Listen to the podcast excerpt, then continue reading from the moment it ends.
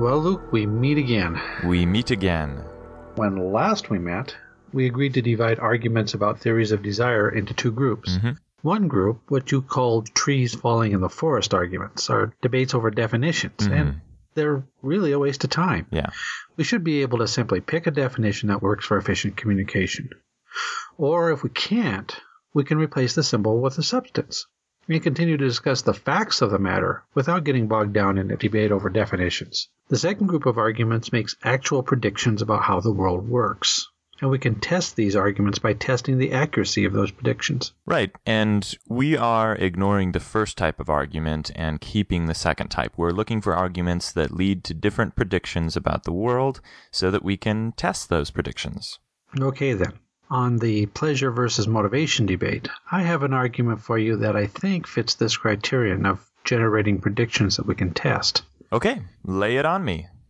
This is an argument I've used to tease out the difference between motivation and pleasure. First, I want you to imagine that you've been captured by a mad scientist. Wait, Now, wait, mad wait, sci- wait, wait, wait. Um, this question already has nothing to do with the real world.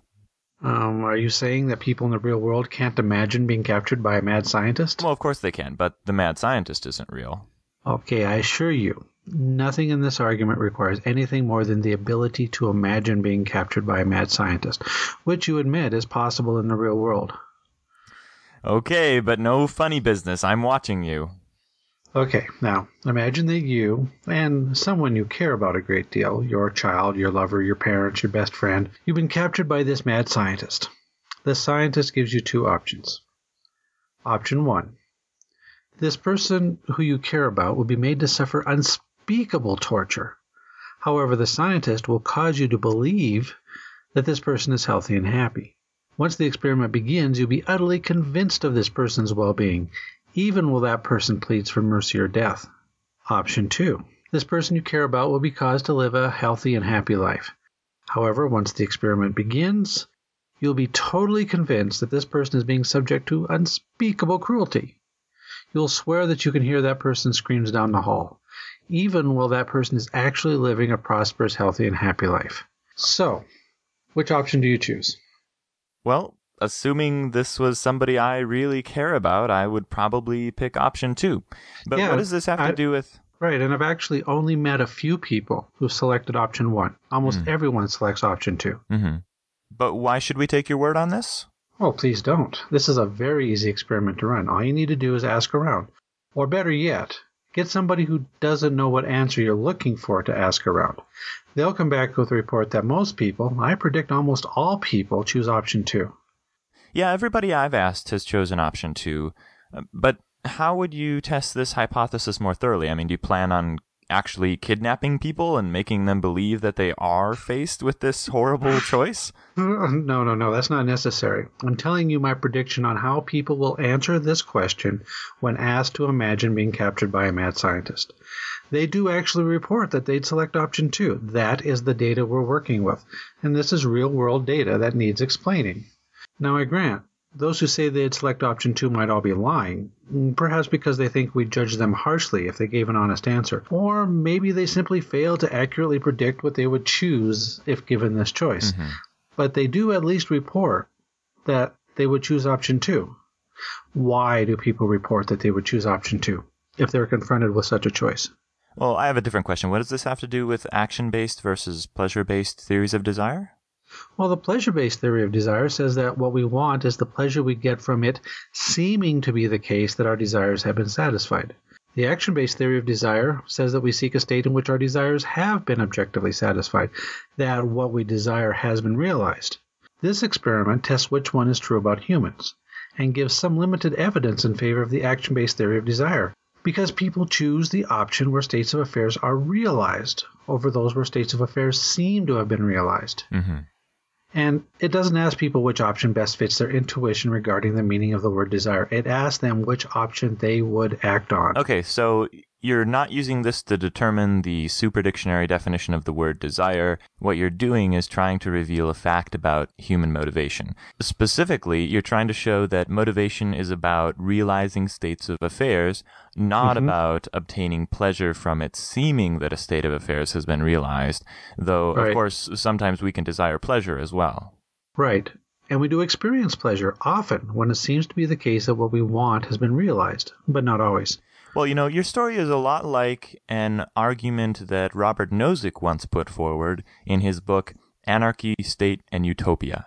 Right. In Nozick's scenario, he presented people with the option of entering an experience machine.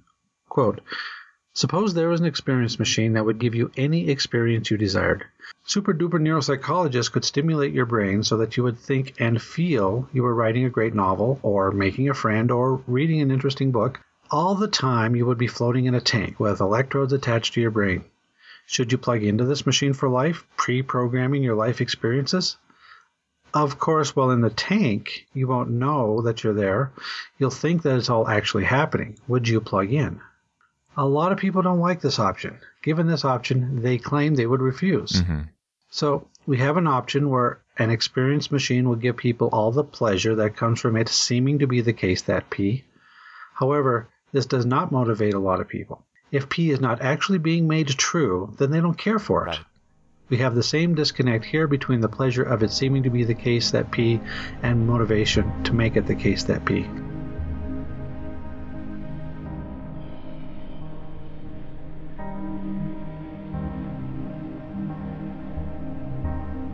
Well, Alonzo, you may be happy to hear that in the past few years, neuroscientists have found brain functions that seem to confirm these results.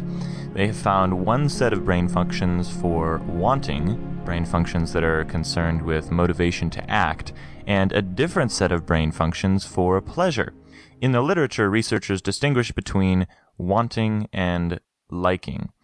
And because these two systems are different, it is possible to have instances of wanting without liking, motivation without pleasure. But because these two systems are very closely related, it is difficult to tell them apart outside the laboratory. Somebody can easily draw the mistaken conclusion that there's only one system unless one looks very closely at the evidence. So, this recent evidence not only shows that desire and pleasure are distinct systems, but also it explains why many people think that they are the same. That is interesting.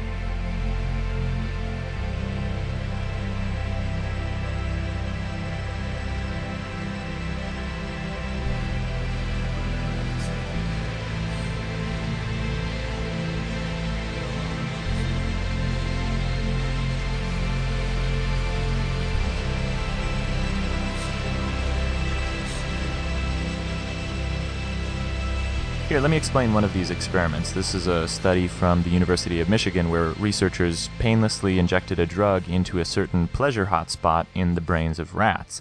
And the effect of stimulating this pleasure hotspot was that the rats ate three times as much food and exhibited twice as many liking expressions. Uh, liking expressions? What are liking expressions? Yeah, the researchers describe them as positive facial lip licking expressions that are similar in rats, monkeys, apes, and even human infants. They indicate how much a creature likes something. A mother doesn't need a PhD in neuroscience to tell when her young daughter likes something and when she doesn't, or when their pets like something or they don't. There are certain physical behaviors that indicate that something is liked, and one of them is that both animals and infants will lick their lips when they like the taste of food. Okay, so what does this tell us? Well, nothing yet, but in the next part of the experiment, researchers took these animals and suppressed a second pleasure hotspot, and this time the rats still ate three times as much food, but without any of the liking expressions.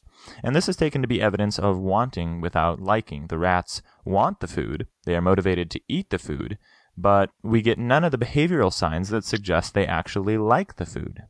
Which means that wanting and liking are not the same thing. Well, that seems to be the case. Now, you can't tell much from one experiment, but a number of experiments like this are pointing in that direction. That there are different neural pathways for wanting and liking, where wanting is associated with action, according to the claims made by the action based theory of desire. As an example, here's the abstract of another paper showing this division between the desire system and the pleasure system.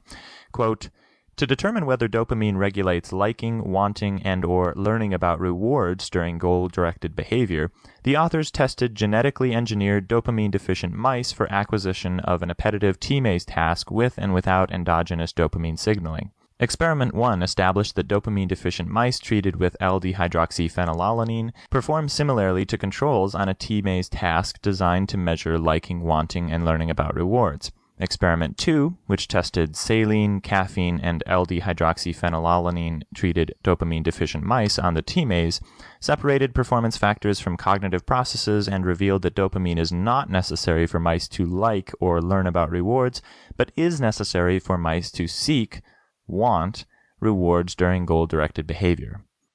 Unfortunately, the listeners won't know that I just had to sit through 10 minutes of you repeating that paragraph a million times until you said it correctly. Shh, Alonzo, let them think I said it perfectly on the first try, like I use the term L-dihydroxyphenylalanine every day. okay, sure. Where'd we leave off? Okay. Um, so, we have two distinct systems, one for wanting and one for liking. And dopamine, it seems, is a part of the system for wanting, not the system for liking, Mm-hmm. at least in this case.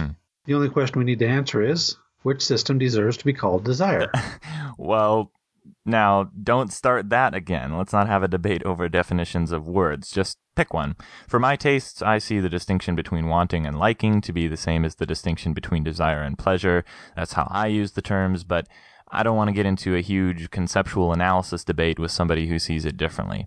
What matters is that we have these two systems, a wanting system and a liking system. Both systems exist. You can want something without liking it when you get it, and you can like something without first wanting it. I guess this is what you were getting at when you said that people who have different theories of desire agree on the facts but disagree over which words to use. Mm-hmm. Yep. The fact that we have these systems and how they function, these are facts that researchers in the field generally agree on. Mhm. Whether we're going to apply the word desire to the wanting system or the liking system is what we're often fighting over. Right. Or the reward learning system. Uh, what? Well, there's a third system called the reward learning system that is related to the wanting and liking systems. It, it was mentioned in that abstract I mentioned. The researchers wanted to know whether dopamine is necessary for liking, wanting, or learning about rewards. There are some people who say that the concept of desire best fits the reward learning system. One of them is Tim Schroeder, who wrote the entry for desire in the Stanford Encyclopedia of Philosophy and the book Three Faces of Desire that we have made reference to before. Do we care? Well, not if the argument is going to be entirely about definitions, but as a factual matter, desirism requires a learning system. I mean, a way for agents to learn new desires and to modify existing desires through praise, condemnation, reward, and punishment. So we're going to need to know something about the reward learning system. Uh, so that would be a good place to start anyway. In our next episode, then. In our next episode.